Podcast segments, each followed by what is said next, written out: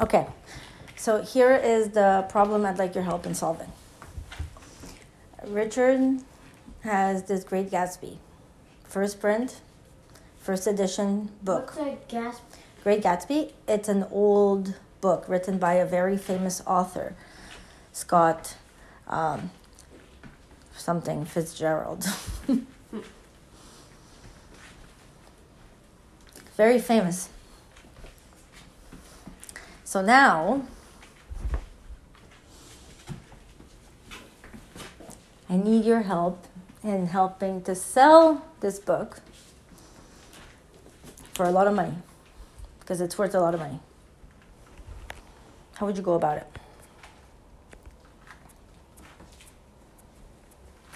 The thing is, you gotta get in people's head. Okay. Like, if you charge it for quite a bit, quite a bit, you can give them a discount to what it's actually worth. They'll think they're getting a really good deal. They're just paying what they're. They're just getting what they're paid for.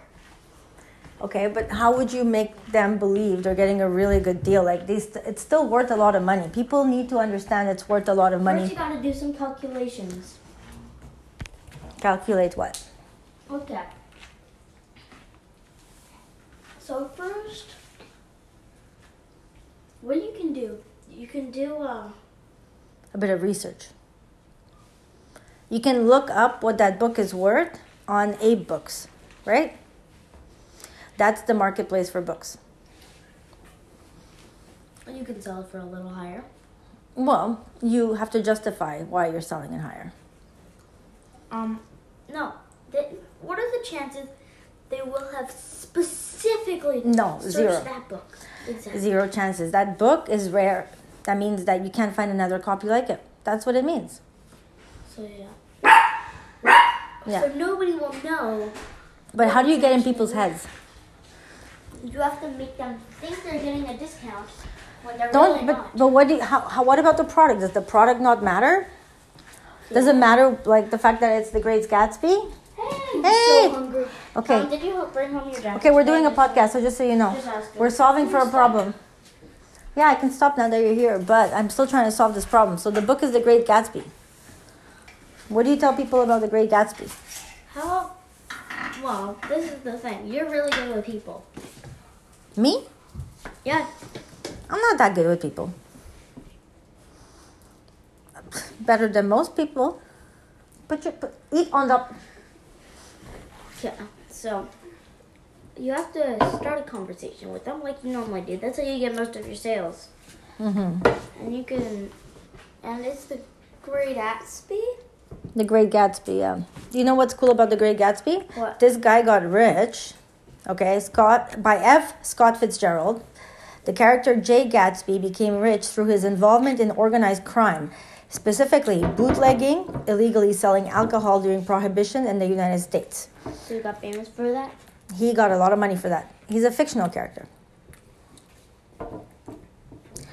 Gatsby made a fortune through his connections to illegal activities, which enabled him to accumulate a vast amount of wealth and pursue a luxurious lifestyle in his pursuit of winning back the love of his life, Daisy Buchanan. So it's like what he did was not okay, but the pursuit was a noble pursuit. So you still like the guy, but you don't agree with what he's doing. So that is the moral behind the Great Gatsby. Who would, would who would this appeal to?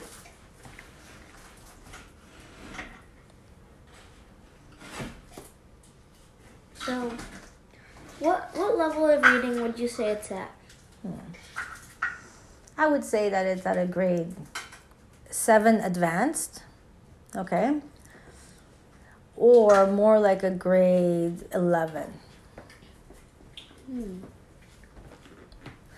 But also in adulthood, if you read it, you would get something completely different. So it's like it's a intergenerational thing, but you could read it if you're really advanced seventh grader.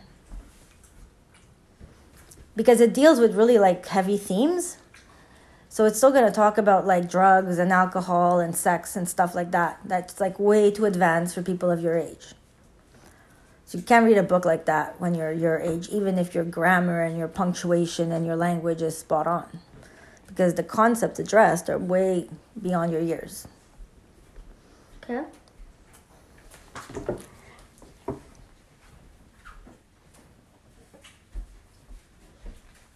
So, who would it appeal to? Why is this so hard? Who who I wants don't know. who would resonate with that emotionally? You don't know because you don't have the experience yet. Yeah, so how am I supposed to know? What are you expecting from me? You're right. You don't know because you don't have the experience. It, it appeals to high powered people in positions of power and influence that may have or may not have conducted ethically questionable acts, okay, in their past to get there. But they're still good people overall. Noble pursuits. My teacher told me about this guy who like was robbing and all that stuff. And um but when he goes to court he's and they're like gonna put him in jail, he's like I deserve it. I know I should be going to jail and I think I, I deserve it. So I feel like that guy like I don't actually know. I my teacher just told me about him, but But who is that guy? How many of that guy do you see around, walking around? so yeah. I don't know. I know, it's a tough one. It's a complex book because of that reason. So that's why the content itself is rare. There's one other type of person who would like it. Who? A collector. Yes. 100%. One of its kind. They would buy it A collector. at like What kind of collector? At a price. A book collector. Any kind of specific books or just random? Like Well, I mean, first editions? First prints? I don't know, mommy. What does that mean? Okay, we're good, we're good. Thank you very much for your effort. I'm going to make dinner.